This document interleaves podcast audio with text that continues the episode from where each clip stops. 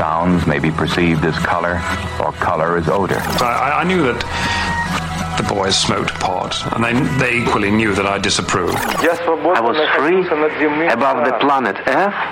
So it was rotating majestically below me. New Year in Australia. In the studio we have Kleptoeclectics, just about ready to unfurl a live set with a couple of unreleased tracks. We'll have a couple of tracks and then we'll have a chat to Tom. Yeah, sounds good. All right.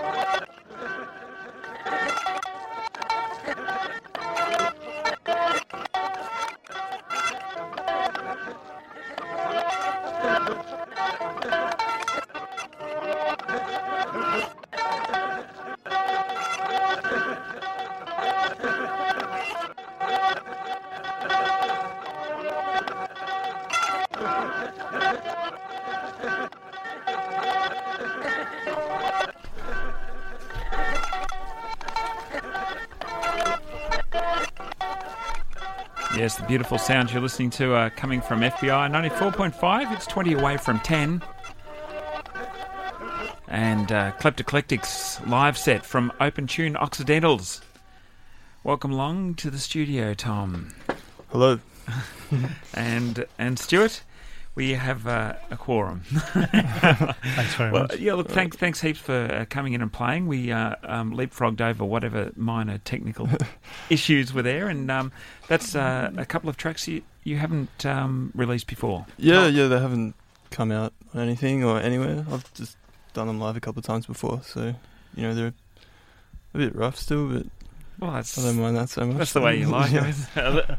Just rough enough. Tell us a little bit about the origin of Open Tune Occidentals. The origin. When did you make the recording? I made it. I gave it to Shoaib Ahmed, who runs Hello Square. He asked for it, and then I just put it together every couple of months, and then it came out in July.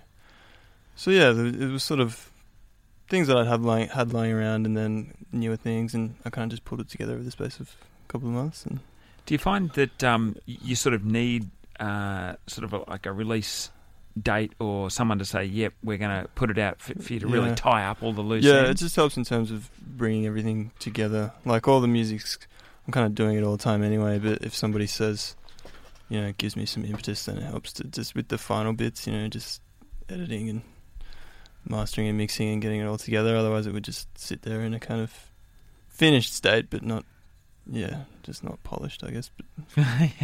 Yeah. And tell us a little bit about the way you might put together a track. Yeah, well, you walk into your studio and you turn on your computer. But what's the method? Well, it's kind of changed a lot recently. Like, it kind of started off as really a sample-based thing. You know, the kind of early stuff that I put out was mostly sample-based, and then a lot of this newer stuff is kind of... There's a lot more instruments on there and kind of percussion that I played myself, and I got a koto, which my grandmother gave to me. It's like a Japanese harp, like stringed instrument, so I've been playing that a lot, so most of all those kind of plucked string instruments is stuff that I've played and kind of processed, and... Yeah, I don't know how it starts. It's usually just one sound that I really like that I either make or... sample, or and then it just kind of, I don't know. I can't remember. That's your starting point. It just sort of curls away from that. Yeah, and it's sort of, I mean, that kind of move towards instrumentation. I mean, I know obviously sample sources to some extent are kind of finite, but is it also a kind of feeling about, you know, not just wanting to be a kind of laptop producer per se, you know, about kind of being seen as something, you know, a bit broader than that? Yeah, a bit of both. Like both. I mean, I still really like the idea of being able to sample things, because I think there's just textures and sounds that you can't really create.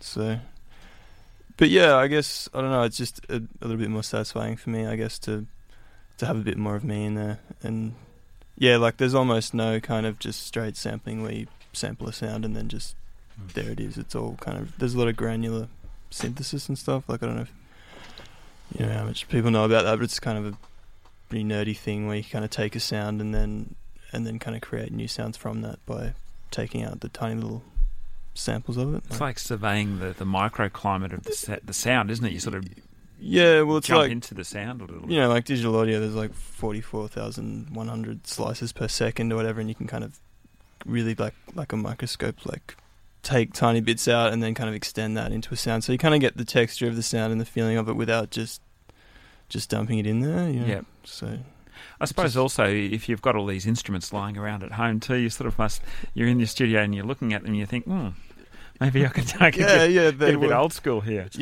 time for the triangle. Totally. And like the track that you guys put out is kind of pretty much all koto, so like all the Journey stuff. And yeah, that's the track on the New Word Australia compilation. Yeah, which you put out under Tom Smith rather than Kleptoeclectics. Yeah, it's just kind of there was a stylistic shift, I guess, and I just thought, I don't know, I've got less and less comfortable with a moniker that kind of follows me around, you know. But anyway, it is a unique one. Yeah, it's people tend to not remember it, and I know they get it confused, don't they?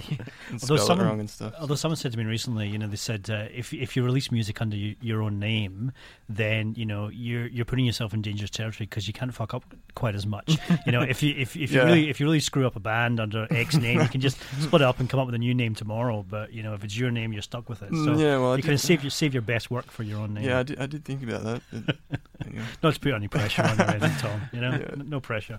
Now you're playing live tomorrow night, with the guys from Paper Scissors. Paper Scissors. Yeah, and where's that? That's it's just at the Oxford Art Factory in the kind of big room there, and yeah, it should be fun. I mean, it's very different to most of the sort of gigs that I get, but so it'll be interesting to kind of do a support slot for them. And kind of see how that goes. Yeah, because it was a kind of odd pairing, but an interesting one, you know. And Jai's a really cool guy.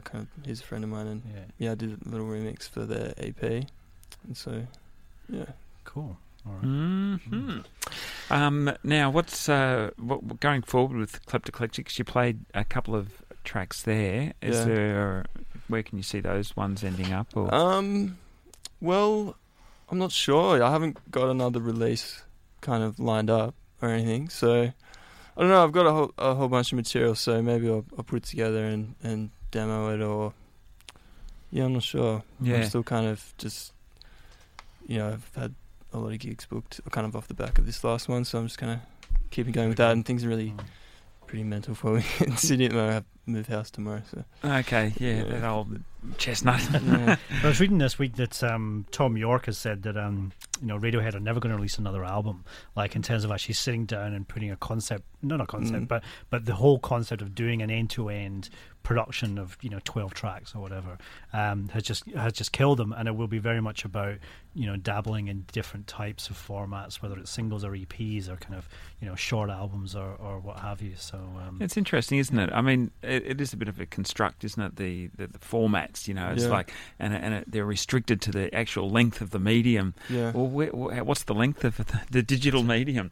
It's interesting also that Radiohead's latest song, have you heard about that one? It's a tribute to the British soldier who died, who was the last British soldier from the First World War. Okay. Right. And I think he died a couple of months ago at the age of 111, and it's a tribute to him. And it's just a classical piece recorded. It's mainly strings. Yeah, right. So maybe they will just leak out tracks and songs that have got their own little story and just do it like that. I suppose, but the options are wide open at the moment, aren't they? Yeah, particularly with different formats. Like, Shoaib did this as a little 3-inch, which is impractical in some ways. Tricky. Because you can't play them in heaps of things. Yeah. But, they're kind of a bit of a fetish object, I guess, and some people like them. So I think like we were saying last week, maybe you should get into cassettes, or, there's a lot of cassettes happening. It's coming back in a big style. Yeah, they sound good. I like all that hiss, and that's good. We could just do a quick survey. I mean, do you have a working cassette player at home, Tom? I have two, Wow. I had a 4-track. But quadraphonic. I had this little... I was thinking of maybe I'd start, recording to 4-track, but I bought it at garage sale for $20 and it doesn't work, so... All right, well, I've got one. Start again. Yeah, well. It'll pop around. Yeah, definitely. Stu, do you have a working cassette deck? I do have a working cassette deck. All right, all 3 out of 3.